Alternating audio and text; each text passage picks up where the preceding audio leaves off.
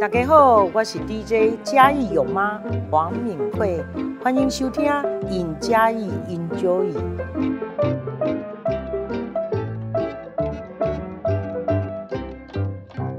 大家好，欢迎收听《尹嘉义 Enjoy》。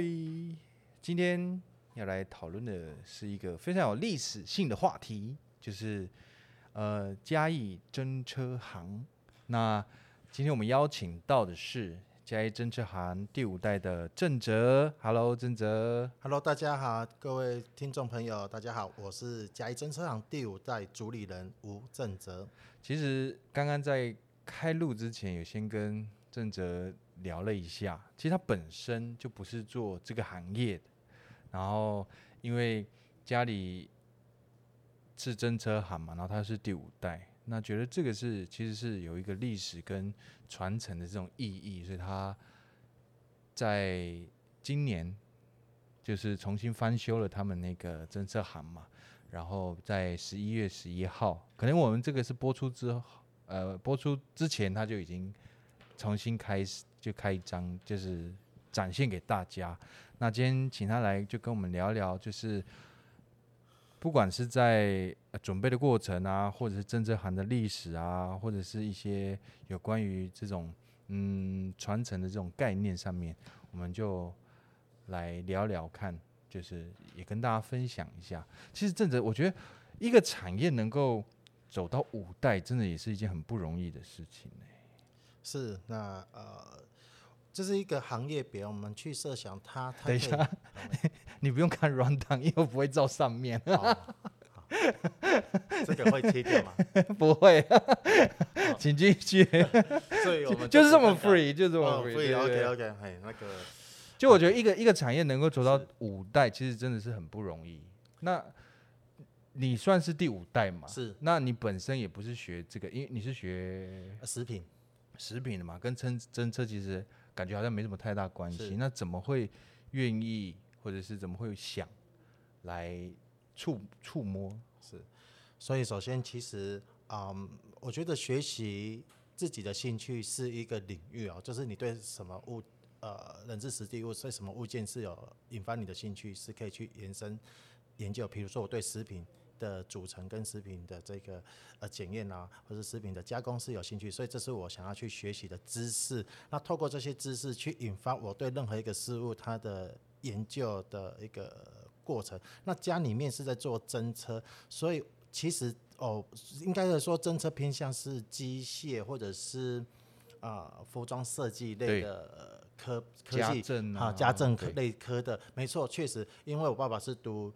机械的，那我妈妈是读呃服装设计科的，嗯啊，所以他们来啊，对爸爸妈妈他们那一代来讲，确实是当时候的热门科目。对，是。那当然，我觉得这是你的科目对应到你的专业知识领域，但对我的角度而言，学习是让你去对事物上的延伸。那家里面本来就在做这个行业，其实我也是在嘉义针车行长大的。你说我会不熟悉吗？我还是从啊这个机械的组合。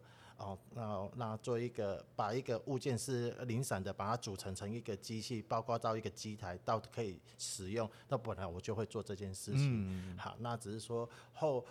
后续后续的话，因为今年啊，家里从民国三十一年就有记录来呃的文献上面有指出，因为我们家有旧照片，好在旧记录上面有指出，民国三十一年我们家里就在从事这个行业，所以换算成今年一百一十一年来看的话，那已经有七八十年之久了。嗯、好，我们逐渐的要迈向百年的历史，到我接手的时候，一定会达到百年的一个产业。那嘉义真车行在我们嘉义市是第一间。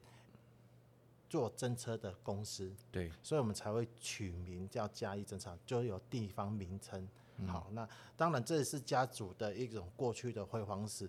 那这个产业现在稍微来看的话，因为成衣工厂的外移，那我发现这个产业它其实是不会消失的，即便它外移，但我们还是有基本的客群。其实它很有独特性，它的独特性非常高，而且跟我们的。生活息息相关。对，其实大家听到真车啊，就是一定会觉得说，好像就缝衣服啊，是，或者是是做西装啊是等等之类的。像刚刚在跟正哲在聊的时候，我觉得其实他真的突破我的想象，哎，就食衣住行其实都跟真车有关，是。是没错哦。举例来说哈，比如说呃，早期我们的农业社会到现在也有温室的效应啊。这个温室是在讲说我们要在做一个温室花卉，就是呃，我们可以搭棚那个什么木瓜网子的棚子，或者是啊蔬菜我们是种在温室的那个温室，我们可以用透明的那个网帐，啊，我们台语叫做有点像芒打一种，嗯嗯然后是用缝的方式做出一个曲线，做出一个样貌，然后整个把一个呃。空间把它去做一个覆盖，又可以通风，又可以招接收到呃日太阳光的那种日照。那其实这个的东西，我就说到东西的连接，呃，除了缝，当然还有焊接，还有连贴，这些都是让两件事、两件的物品去做一个连接。当然，缝是其中一个最可以因应啊它的。弯曲的曲度啦，或者舒适度来做一个很贴身的调和，所以缝这件事情到现在我们还依然存在。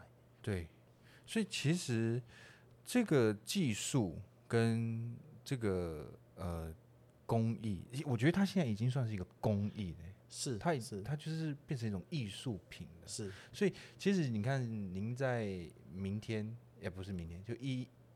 一百一十一年十一月十一号，嘉义侦测行的翻修要重新展现出来。对，那可不可以稍微跟我们介绍一下这个翻修的过程中遇到什么困难？比如说，因为我自己略有耳闻，好像爸爸觉得嗯不需要，是，然后就是一直去说服说服家家中的，对，因为有些东西像我我们家也是这样，就是其实他们就是习惯放在那边，你要给他移动。哦，那就是颠覆他的习惯，他就会不想要去移动，他会改变他。所以，所以这一点我想分享，就是啊、呃，因为我是第五代，所以已经我们是继承前人所留下来的。物品，那这个能够留下的物品当然是好的东西。好，那第五代跟上一代，就是我爸爸第四代来讲的话，在他过去经营那么久的时间，比如说他现在已经六十六岁了，那他经营那么久的时间上来看，他觉得这些已经他熟悉的事物，要让一个已经熟悉五六十年以上哈，真正在操作上有五六十年以上，去突然间改变一个环境。即便你今天是地点一样，可是里面的装饰完全改色不一样，嗯、也许连贩售商品也有所不同的话，其实对他而言冲击性是非常大的。对啊，对，非常高的，而且他会变变得看起来很熟悉，做起来却很不熟悉。最熟悉的陌生人，对，最熟悉、最熟悉的产物，最虽然地点一样，但是现在的我们走的可能会偏向文创或者是一些。啊，艺术、呃、或是工艺这种，比如说 cosplay 这些的衣服的组合，嗯、或是 body 这些的服装，其实都是靠缝合做出来的哦。嗯、那对过去他们可能是用平啊、呃、这个成衣的整版输出，或者是说大量工厂制作的模式，完全差异性极高。好，那过程当中会有一些呃，这个坦白讲啊，就是会有一些对抗嘛，因为上一代跟下一代，我们的思考逻辑本身就不一样，就不同了。那这个问题点好在我们呃，坦白讲呢，这个是是否也帮了很多忙嘛？包括建设处的 处长啊、科长，我知道田长佩子去访，对对对，去访你科长也是，对，他是跟他沟通，不是因为真的是看到这个真车行这个工艺的价值是独一无二，是真的。如果不因为不让大家看见它，真的太可惜，是。对，特别因为我们家可能在嘉义市，就是也在我们中正路上哈，就是我们嘉义市过去中正路叫台语叫做里通，嗯、那在过去也叫本岛人街，就是说我们在嘉义市最兴盛的一条街道上面坐立而起，那。这个还好，在说是否对这个产业，或是对我们家，还有一点这种想要去做保留，也想要他去做跟呃一个优化，我们叫做优化的动作，那得以让我们再去延伸。不过优化的问题是这样子，优化是优化在未来，过去的东西是变过去的。当然，在家里面的传承上面，我就说传承传上对下，把一件好的物品留给下一代，它需要有。因为船嘛，就表示说你在一个过程当中，你已经有三五十年以上的运作过程，就是在你个人操作的范围内。对。那乘那个人呢，一定会是年轻的，通常啊，通常会是年轻的，maybe 三十几岁，maybe 四十几岁，也有早一点继承家也就二十几岁。不过船跟乘过程当中，除了啊师传徒、父传子、前任传给后任以外，其实它一个占比比率哦，以我在跟其他好友。也是这种有家族产业的来，平常我们就会去聊天来探讨的话，其实传的人要占百分之七十的责任，承的人要有百分之三十的、嗯。怎么说？你再想一件哦，很简单的想一件，我做这个产业，我到了六十岁，假设三十岁结婚生一个小朋友，就是你的二代就是三十，就是下一代是跟你差三十岁，蛮合理的嘛。对。六十岁对到三十岁，六十岁他在做这个产业过程，他已经走了。扣除他读书以前的时段，他最少做了四十年。嗯，可是三十岁的人来做这件事情，可能只有做十年。对，所以你他有三十年的经验，跟你十年经验，他的经验值怎么样都是比你高。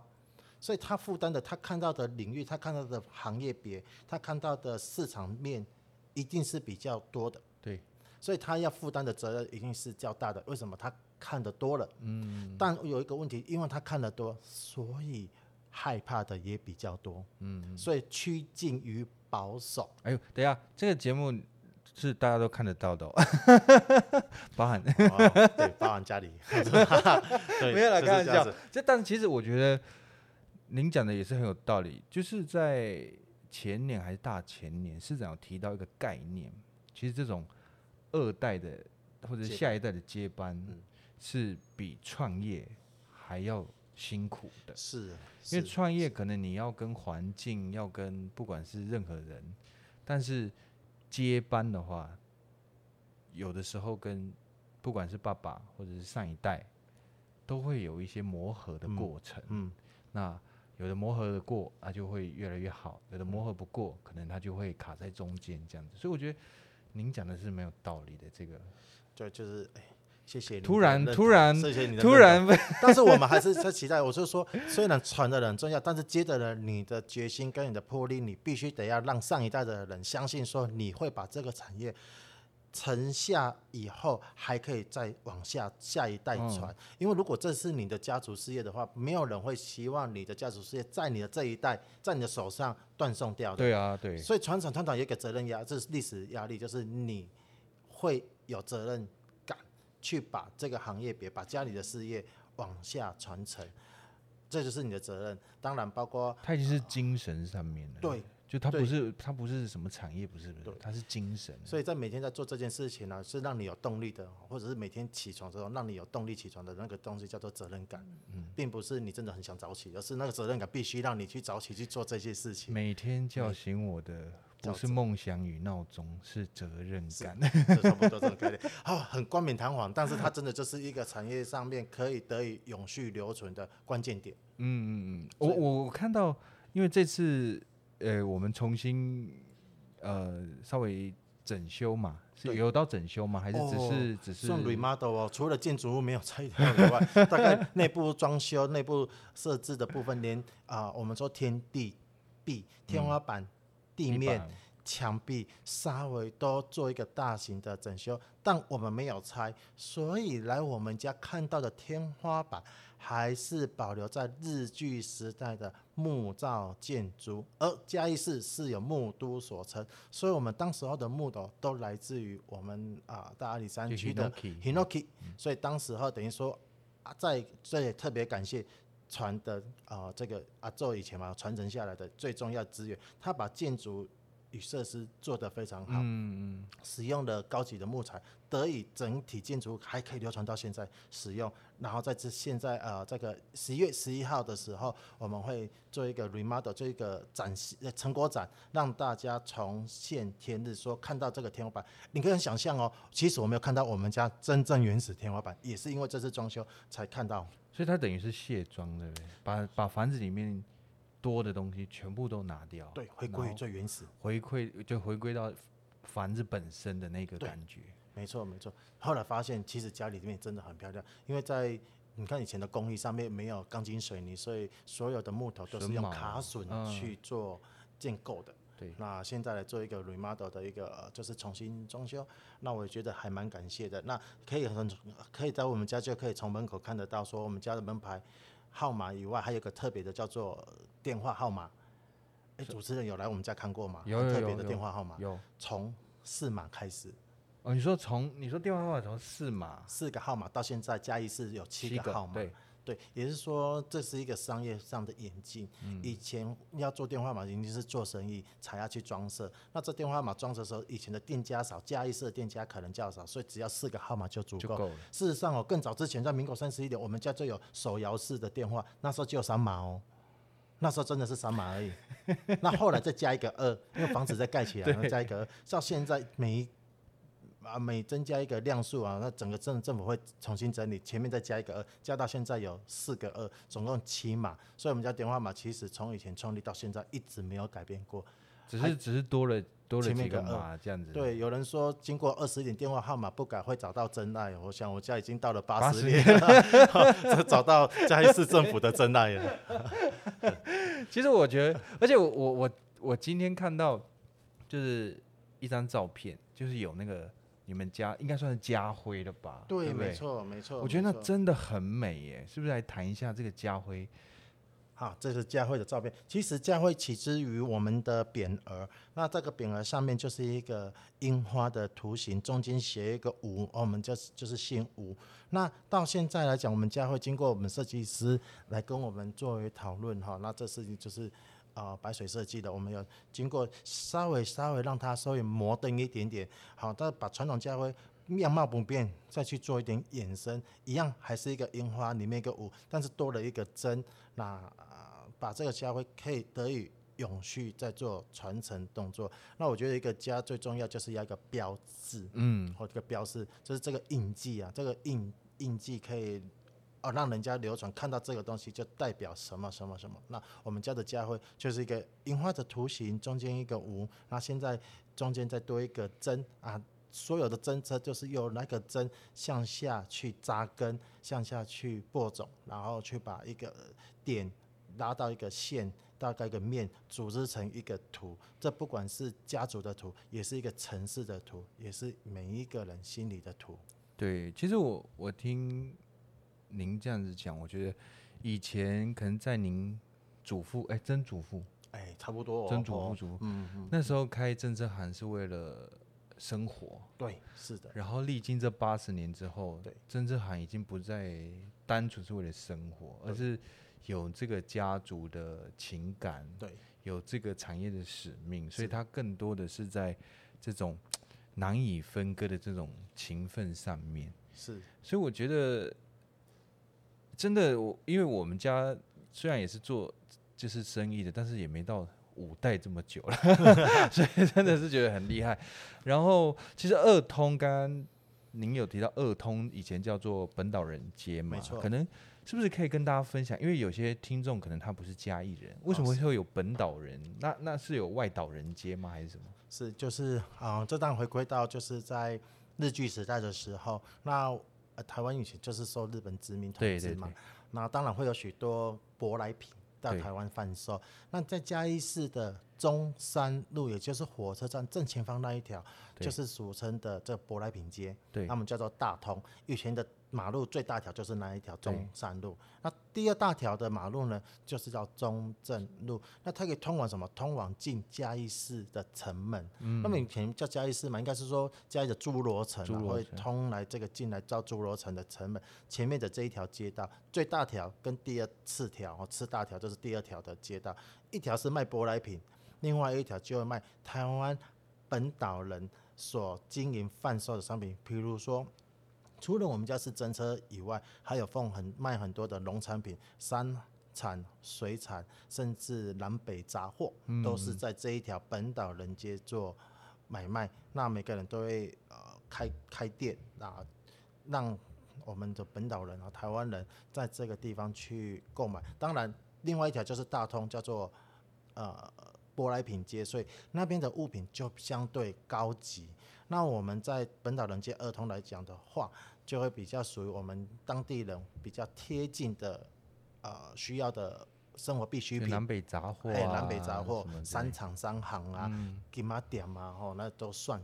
对，我们台湾人的街铺，好，包括中药材也是卖啊，这、呃、拜拜香铺的都算。好，卖布的啊，卖布的也是哦，卖布很多。哦，那时候卖布，因为那时候布也算是舶来品哎，对不对？很多的布算是高级的舶来品，没有错。但布买来以后，你没有做缝纫，没有做剪裁，没有做排排版，你没有办法穿啊。对对，对。所以以前的衣服，哦、呃，都算是比较因就是。定制的，对，好啊，现在当然都是机械化了，然后那早期的衣服都是，呃，为人为你的贴身打造，就是特别的节日，然后特别节日去穿的。其实嘉义市政府在二通最这几年有来推新二通计划，没错没错没错，那没错。您作为二通的居民，你怎么看这个计划？是，所以当然感谢嘉义市政府哈，在啊特别最近几年来对于中正路上面的照顾，那也试着要把这条道路上面去做活化。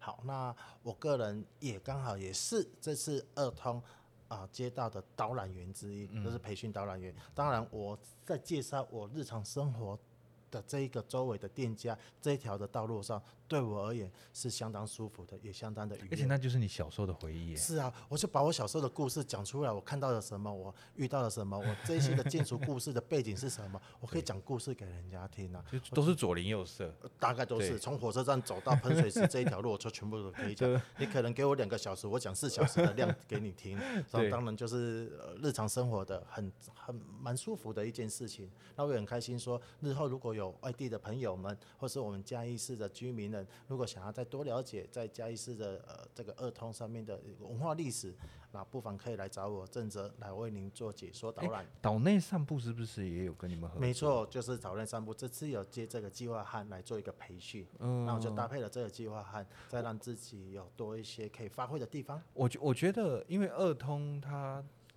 其实历经了很长的历史，是，然后有很丰富的这种文化或人文的底蕴，是没错。然后这次跟岛内上部合作，我觉得有一个很重要的概念呢，就是说我们把不同的东西拿进来到这个地方来，然后做一个震动，然后激发出更多不一样的东西。因为我有跟过一次岛内上部，他直接用一出戏，在那个卖干货的地方，什么卖香菇、金针花什么的，直接在那边就演一出当时可能日治时代或者是民国时代。从各地四方来，就是二通买干货的人的那种模式，嗯、有的要下货啊，有的要在那边挑货、捡货、杀价啊什么的。嗯、那我作为一个观众来说，我瞬间就被他吸引，而且了解到哦，原来我如果骑车只是经过，不会去注意到这间干就是卖干货的店。就他用这种模式让我重新知道说，哦，原来以前。这个干货店在二通的重要的那种角色跟位置，然后后来又走到真车行或什么之类的，我觉得这种感觉真的是蛮好的。是啊，就是说啊、也透过了，就是说是一个是。啊，一个城市的进步啊，就透过了许多把过去的历史文化背景再拉出来，让新的年轻人或是加深了这些记忆。当然，这些都是透过一个理念上面的传续，然后说市府都有在很协助地方在经营这一块，也把嘉义市的儿童拓展出去。然后透过了一些我们刚才说到的表演呢，可能是软剧团哦，在嘉义市非常具有名的一个剧团，软剧团来做这样子的衍生上面的呃一种可以透过。表演的方式让人家作为世代流传的样本，其实都是非常棒的。嗯、那哦，家里面除了就是做真车以外，当然真车它就是代表着我们过去妈妈对子女的照顾。比如说有一首歌叫做《游子吟》，慈母手中线，游子身上衣。那慈母手中线这一件事情，就是指它一针一线的去缝合啊。呃自己小朋友的一个衣裤，啊，早前可没有那么多有钱去买新的，都会去缝缝补补，然后再让他的小朋友到外地工作求学，得以有这些衣服去穿，这就是慈母对儿女的一种思念，用针线去传递。所以我们家也有这个使命，可以让这个产业永续流传下来。而且他是把世代缝合，世代缝合也是真的。嘉义是做串联，对，就，是就是谐音的话，就真的是把这。然后最后，我觉得在正哲身上还有一个很重要的一个概念。刚刚家里的产业已经讲完了，现在要回到你个人本身。是是是，个人本身。其实你很斜杠哎、欸，是，你还是北门上帝庙的委员呢、欸。是，但但他离你家很远呢、欸。他其实啊，说远也不远了，但是就是。我在这边解释好了，北门上帝庙位于我们的林森里哈，就是现在旧国展斜对面。对对对。那那是文化局对面。文化局对面。为什么会在那里？因为那是我妈妈的娘家，以前就在那个地方。啊，真的、啊？是啊。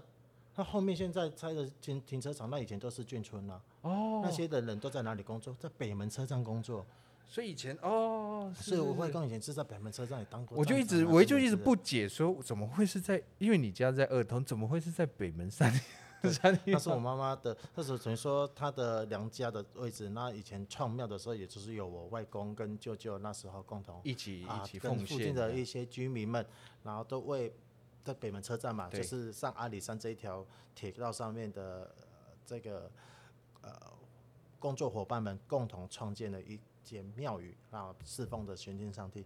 另外在嘉义市有另外一间庙，就在西洋宫，就在火车站的前方中正路路口处。对对对。所以我们会说啊，桥头靠古鱼尾啊，古鱼就是市场嘛，市场的末端就是在这个位置。然后也是西洋宫，也是担任公关组长跟委员，所以还是立志在为我们嘉义市来进行一个推广跟传承的工作。